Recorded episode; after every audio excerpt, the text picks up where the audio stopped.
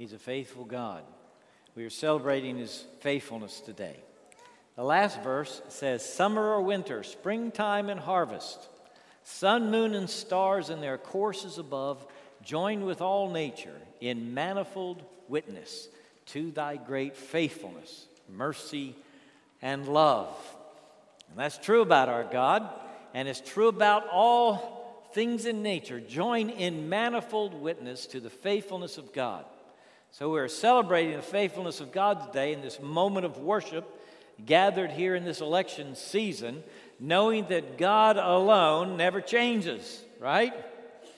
He is the faithful one. He is the one who is the same yesterday and today and forever. And our trust is in Him. We are solidly anchored in the God who made us and loved us through his son Jesus, saved us and brought us into his family. We are Jesus people gathered here in this room this morning. And we are prepared for a hopeful future in the Christ of Calvary. So, whatever happens on November 8th, we are celebrating the goodness and greatness of God who transcends every transient organization, institution on earth. He is the God who spans all of eternity. And we are anchored in Him and standing in Him. And in the early service, someone confessed to me, they said, I have been so anxious about this election, I cannot sleep. I'm so upset day after day after day. And uh, she said, You know, I'm, I'm so disturbed by what I hear and what I see and what our country is experiencing. And I want us to address today the anxiety of heart. For all the anxious of heart, for all the fearful, for all those who cannot sleep because of the upcoming election. There is a passage for you, and there is a prayer for you. And I want you to bring faith now to your process in as a voter, as a citizen. I want you to be full of faith and full of the Holy Spirit, and I'm going to suggest to you three prayers that I want you to pray. And they're embedded in the text I'm about to read. But I've been talking about these places for faith. I talked about culture. We're going to talk about family. We're going to talk about the ends of the earth as a place for faith. And I want you to experience over the next nine days faith in your heart, in your walk, in your talk, as you deal with this electoral process as a citizen of this great country. And uh, for our text today, I'm going to Colossians chapter 4. So if you have your Bibles, you can flip on over there. Politics, a place for faith. Verse 2 of Colossians chapter 4. Devote yourselves to prayer, being watchful and thankful. And pray for us too, that God may open a door of door for our message, so that we may proclaim the mystery of Christ for which I am in chains. Pray that I may proclaim it clearly as I should. Be wise in the way you act toward outsiders. Make the most of every opportunity. Let your conversation be always full of grace, seasoned with salt, so that you may know how to answer everyone. And so, I'm going to give you three prayers. And the first one is a prayer that I want you to pray before you go in to vote. All right? In fact, I want you to pray this prayer over the next nine days. I want you to pray it with all the familiar prayers that you have. Like if you say, Now I lay me down to sleep before you go to sleep, I want you to say, Now I lay me down to sleep and I am praying for this election process and for the candidates and for our country. And if you pray, God is great, God is good, I want you to pray, God is great, God is good, and God bless us as a country as we have this election and keep us in the palm of your hand. And Lord, give us your peace. Okay? So I want you to pray that, and I hope that you will. I hope that you'll address your anxiety and your fear and the things that may be troubling you about this election, that you'll entrust those to God. Because every time you pray, you're acknowledging that God is the one who rules it all. He rules over your heart. So, the prayer of devotion devote yourselves to prayer. We call ourselves Jesus people. We want to be Jesus people. We are followers of Jesus. We want that to be the genuine description of our life, not some logo that we don't live up to, but we're seeking every day to live up to it. Prayer is part of that. Jesus prayed. He prayed often. He prayed as a matter of habit. How can we say we are following Jesus if we're not praying? Indeed, if we're not praying about that which troubles us, which is disturbing to us, if we're not going to God in prayer about that which gives us anxiety, how can we say we're following Jesus? Jesus prayed about the things that troubled him, the things that disturbed him, the pain that came into his life. He prayed about those around him who were hurting. He prayed over and over again, and it was his custom to pray, the Bible says. As his custom went, uh, was, he went to a place of prayer. So I want you to develop this as part of your habit over the next nine days that when you go to God in prayer, you pray about the election. You just automatically just put it on the table. And if you're having trouble with the habit of prayer, I'm recommending to you life hacking spiritual exercises. A little book written by Joe Fontenot, who is back in the back. Hello, Joe. Wave your hand there, brother.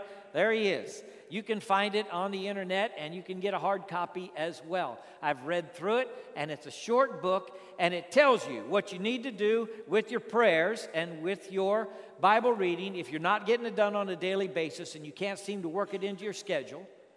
Well, then you find places that are already anchors for you in your routine and you connect prayer to that existing routine. Okay? And if you will do that to the existing routine of your life, you connect prayer. Then when you get in the car or when you pick up that coffee mug, you'll remember, okay, this is a time for me to pray. Or maybe it's your break at school or at work in the middle of the day. Or maybe it's when you're about to go to bed. Whatever the routine is, you connect prayer to that routine. And you will be following Jesus as you are devoting yourselves to prayer. Now, before you go into the voting booth, before you go to early voting or whatever, I want you to pray a prayer of devotion unto God, committing your life unto Him and, uh, and saying, Lord, this is me, and I am giving myself to you as I do this. And there are two ways I want you to pray this prayer before you vote. I want you to be watchful. That's what he says here. Devote yourselves to prayer, being watchful and realize that as a citizen of this country, you are watching over the affairs of state with your vote. Lord, I'm being careful, I'm being vigilant, I'm being watchful, I'm seeking to do the right thing for my country and fellow citizens as I cast this vote. So we want to be devoted in prayer, being watchful, being vigilant, being citizens who understand the issues, who have studied, who know what the constitutional amendments are about, for instance and at least have an idea of what we're going to do when we do our voting. Be watchful and be thankful, all right? In your prayer before you go in to vote, you ought to be watchful and you ought to be thankful. Thankful for the opportunity you have as a citizen of this country to cast your vote. Are you thankful? I hope you're not just angry, resentful, and bitter, anxious and afraid. I hope those aren't the adjectives of your heart. I hope not. Because then you'd be out of the will of God, wouldn't you? But because the scripture says, in everything, do what? Give thanks. Why? This is the will of God concerning you. This is the will of God concerning you. But we've got this momentous election. Well, you're supposed to be watchful and thankful. You need to have a thankful heart. If you can't vote with a thankful heart, something's out of sync in you. And listen, if you can't be thankful, it's possible you're going to miss the will of God when you pull that lever. You may not be voting in the Spirit when you pull that lever. You got to be watchful, but you also have to be thankful as a follower of Jesus, a grateful heart. I tell you what, it's very important. We're coming up on Thanksgiving. We need to be thankful. You say, I just don't know how to be thankful. Really? Really? You are the beneficiary of so many wonderful things that God has provided for you as a young person, as an adult, in this culture, in this time, in this place, built on the heritage of our parents and grandparents and generations who have gone before, enjoying the best health of any generation in the history of mankind, as far as we know, long lives that are productive and healthy. I mean, economic blessings. We have so much to be grateful for.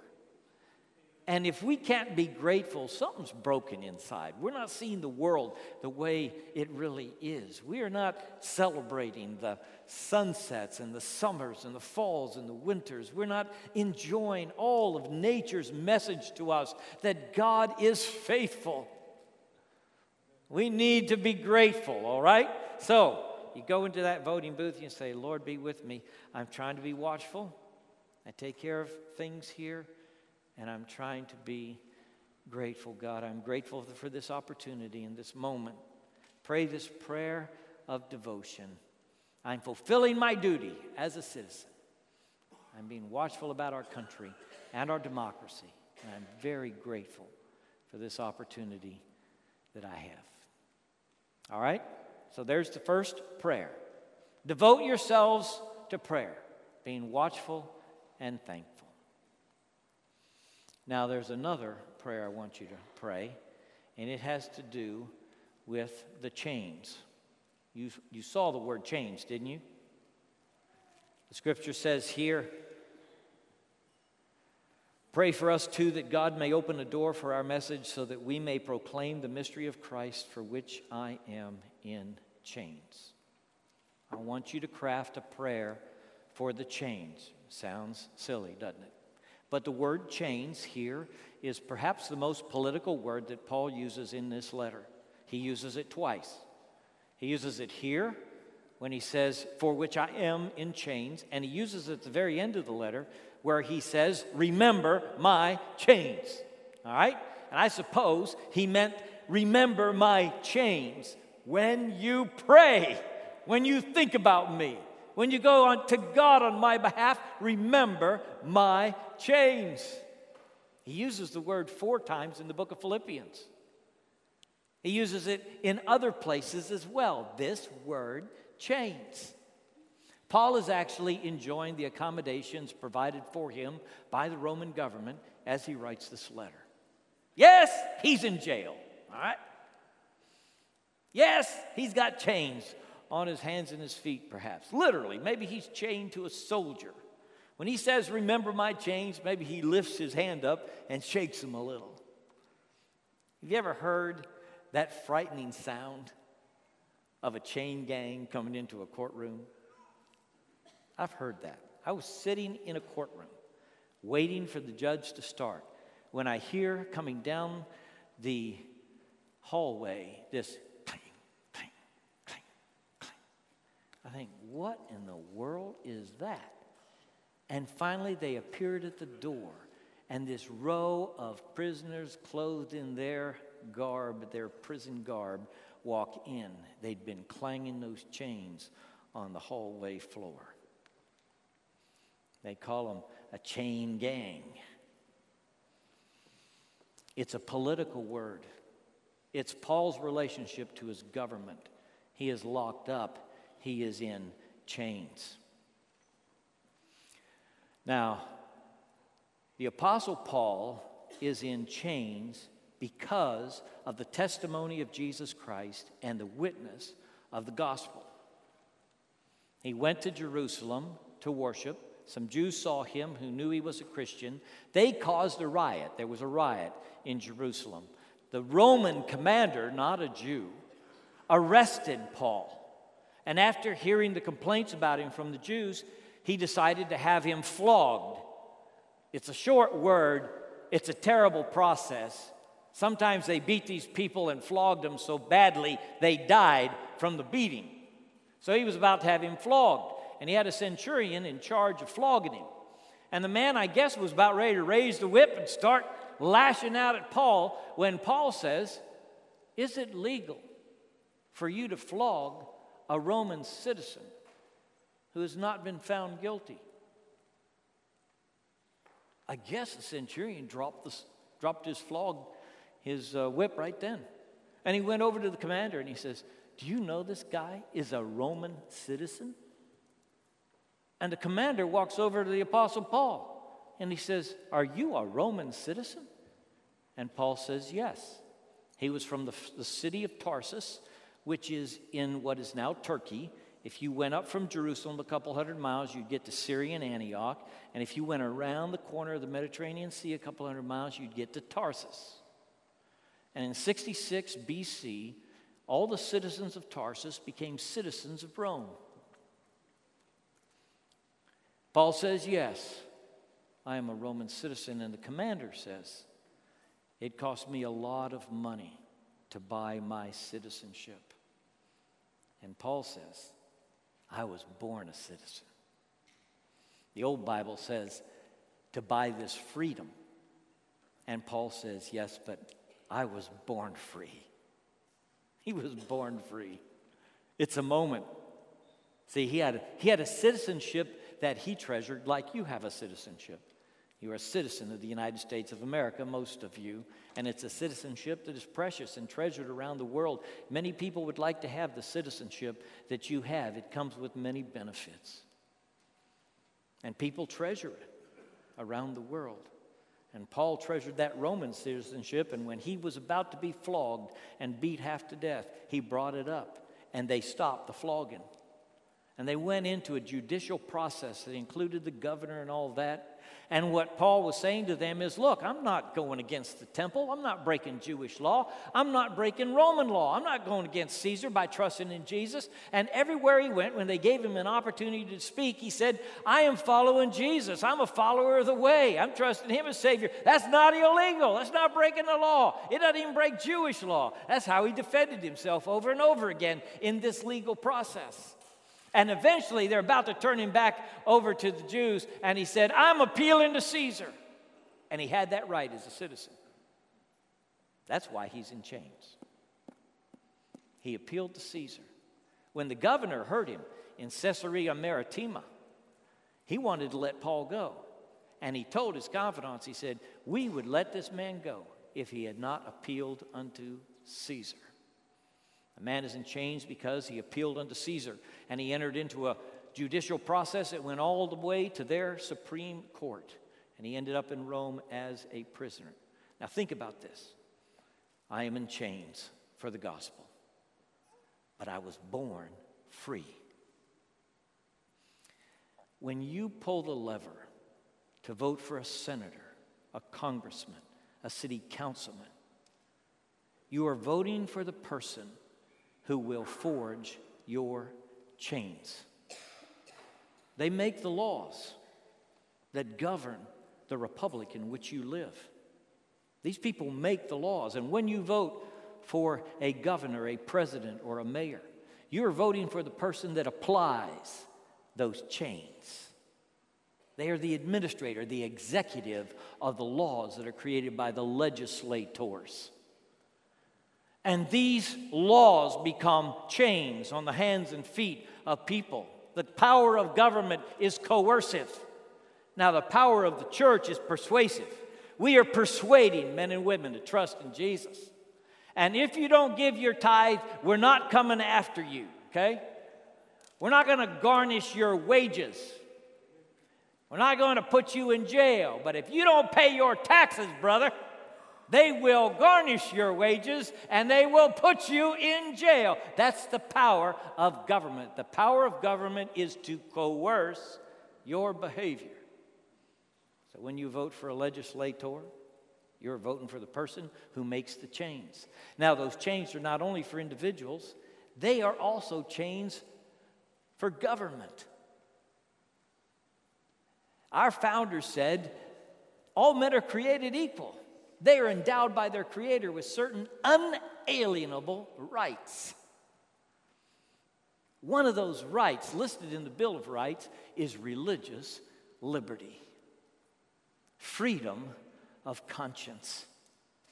And the Constitution put chains on the Congress. So the Congress shall make no law respecting the establishment of religion or prohibiting the free exercise thereof. They chained them down with the Constitution. We have limited government.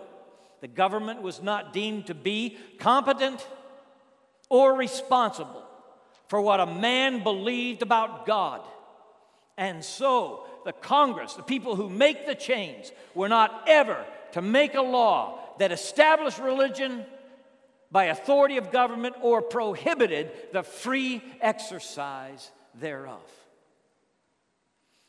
And I stand before you today to say I am grateful for the religious liberty that we enjoy in our nation, which the Apostle Paul did not enjoy because he had chains on his hands and his feet, even as he wrote this letter. He was in jail. Why? Because he believed the wrong thing. Now, let me mention this to you. Maybe you're somebody who wants to forge chains for people who have a different religious opinion than you do. And you're supposing those people need to be chained. That religion needs to be illegal. Let me just say once you empower the government with the competence and responsibility to regulate religious belief and thought and the exercise of conscience, once you have done that, you have gone beyond what the founder said the Congress should ever do, and it will come back to you. You think, no, I'm a majority. You really think you're a majority? You're not a majority. If you're a follower of Jesus, you really think a majority of the United States of America are followers of Jesus? I mean, sincerely believe in Jesus as Savior, as the way, the truth, and the life. You see, if you lock somebody else up because of their religious conscience, one day you'll have chains on your hands and feet too. You don't want to go there. We want to continue to chain the Congress of the United States and say, Congress shall know, you shall make no law respecting the establishment of religion or prohibiting the free exercise thereof. And when you defend that for anybody, whoever they are, yes, and what I'm saying is precious to you, and it is as American as Chevrolet and apple pie, all right? These are the principles on which this country was founded. And we have threats to religious liberty from the right and from the left. But it is more important to us than our economic system or anything else because religious liberty allows me to stand up here this morning and freely proclaim that Jesus is Lord. And it allows us, hallelujah, it allows us to gather in this room and together express our religious conviction and to go out into this community and tell our neighbors and friends and go to the jails and the nursing homes and proclaim Jesus is Lord and invite people to trust Jesus as Lord. And that freedom we want to preserve at all cost and to give that freedom to other people of other faiths is not to legitimize their faith or to say that it is truthful, but it is to keep the chains that the Constitution put on the Congress in place so that we can continue the free proclamation of the gospel. Now, religious liberty does not just pertain to the free proclamation of the gospel, it also affirms the value of every human life the dignity that every man has before God, the truth that every man must give his own answer to God, that the conscience must be free, and the government cannot give that answer. And the parents cannot give that answer. The priest cannot give that answer. The pastor cannot give that. Every individual is empowered through the image of God within them to give their own answer to God. And yes, I met a young person today who said, I'm now giving a different answer than my father gave.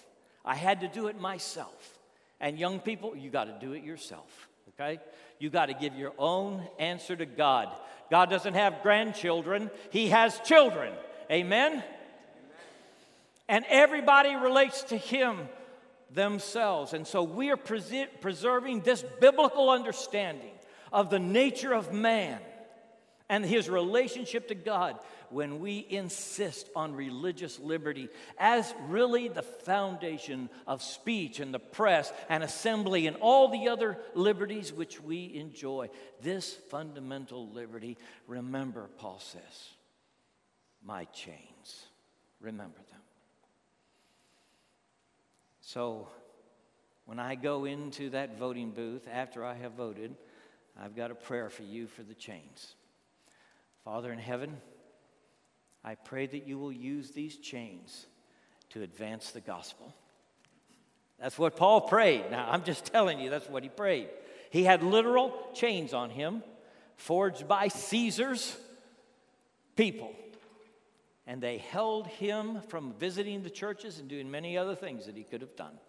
But he said, Pray that uh, I will have an open door for the gospel and that I will be empowered to proclaim the word of God as I should, even though I'm in these chains. And so, as we vote on constitutional amendments here in Louisiana, we are saying, Lord, use these chains somehow to advance the gospel. Help us to see the word of God go forth, even with these chains, even with these laws that we're making that regulate business and industry and the individual lives of people. God, use them for the gospel. So I commit my vote unto God for the legislator and the president, knowing that they forge and they put on these chains.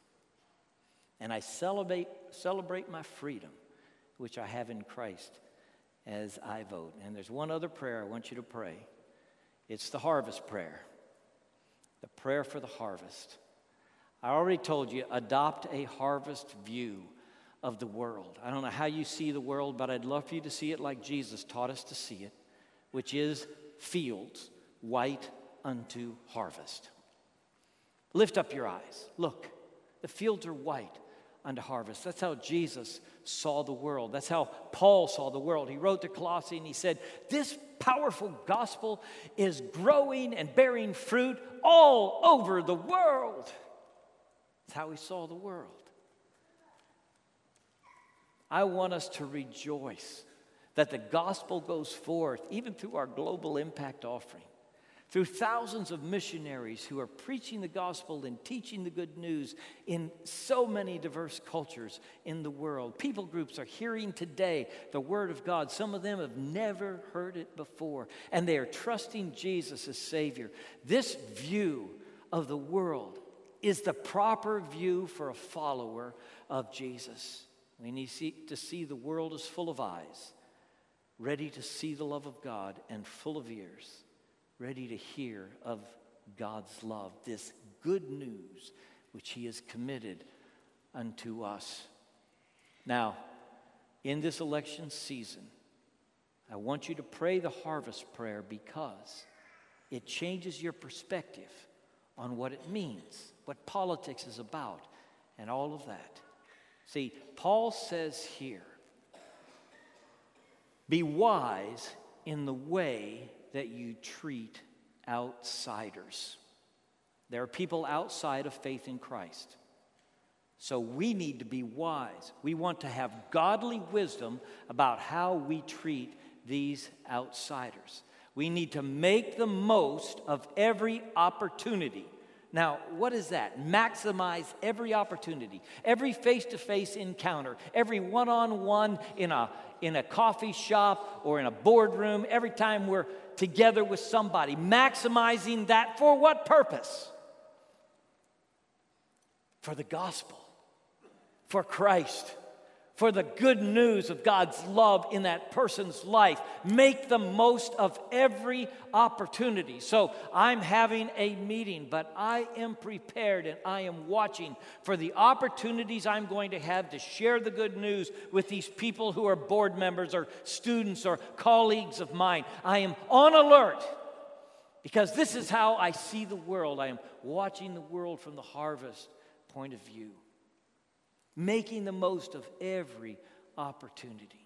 And then Paul says, because he wants this to prevail, he wants this attitude to prevail in every follower of Jesus. let your conversation be full of grace. Let your conversation be what? Full of grace. Let your political conversation be full of grace. Let your cultural conversation, let your daily conversation, let your teaching conversation and your professional conversation and your recreational conversation be full of grace. Now, grace is all about God's love. It's all about how He cares for us, how He has extended forgiveness unto us. If you're walking in grace, you know who you are. You are forgiven. You're a child of God. You've got the confidence that the Holy Spirit lives within you, so you are walking in grace. So here's what, here's what Paul wants. Here's what the Holy Spirit wants in you He wants your conversation to be full, absolutely brimming full of grace, kindness, gentleness, meekness, humility, forgiveness. Full of grace. Even if you're talking to a Democrat or you're talking to a Republican and somebody who doesn't hold to your political view, you let, you let your conversation be full of grace. You want to follow Jesus in this, right? You want to represent him well in this divided, contentious world in which we live. You want to be faithful to him right now in these nine days before the election. So let your conversation be full of not curses, not blasphemies, not heated rhetoric. Let it be full of grace, seasoned with salt. That's what it says. Okay, that's the comment on full of grace. It says full of grace, comma, sort of parentheses, seasoned with salt.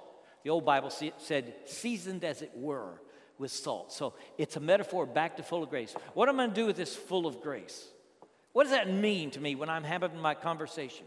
It's like I sprinkle some salt on my macaroni and cheese, okay? I just sprinkle a little bit on there so that every bite I take's got the salt in it necessary to make it really good.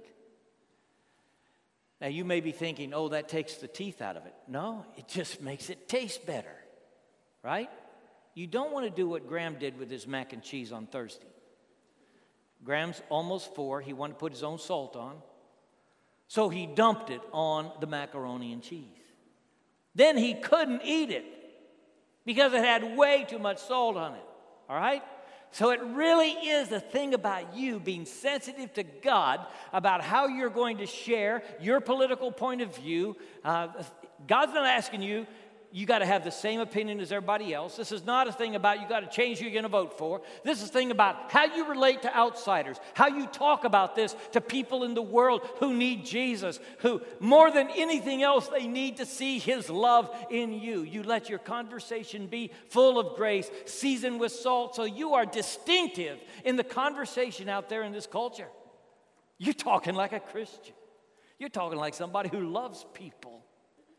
Your conversation is full of grace, seasoned as it were with salt, so that, see, if you will infuse grace into this discussion we're having, and as you participate, letting people know that the love of God is in you, and the patience and humility and forgiveness of God is just whirling inside of you, and it's part of your words and your vocabulary and your demeanor and your nonverbal communication. You are full of grace, seasoned with salt, then you will be able to properly answer everyone. Okay? You'll have the right answer. You'll be able to answer in a way that uplifts the Lord Jesus.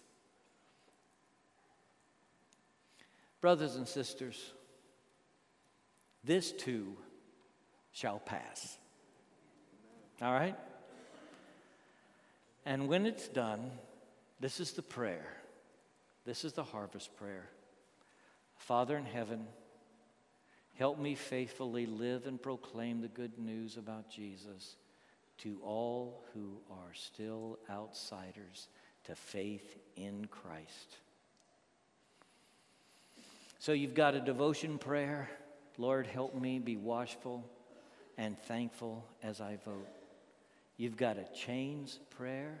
Lord, use these chains to advance the gospel. and you've got a harvest prayer. Lord, help me live with outsiders in such a way that they know you and can see you in me. We know that no matter what the need of a human heart may be, the greatest need is to know God's love and his forgiveness through Christ our Lord. There is no need greater than this in any human heart. And so the true answer for every life on the planet is found in Christ Jesus, that they may know him, the power of his resurrection, and the fellowship of his suffering, being conformed to his very image. We are Jesus people. This is how we bring faith to politics in this season of our life. Bow with me, please. Lord Jesus, we bow before you. Our heads are bowed before you because we are acknowledging you as Lord of all. Lord, over our words, every word we speak, every conversation, every venue, all of our deeds, God, you are Lord. And we acknowledge this with bowed heads. And Lord, we pray that you would use us in this season to exalt the Savior, to bring you glory, to point the way to the cross to be people who see the world as the harvest field. Lord, that we might live out our citizenship with an eye on heaven. In Jesus' name we pray. Amen.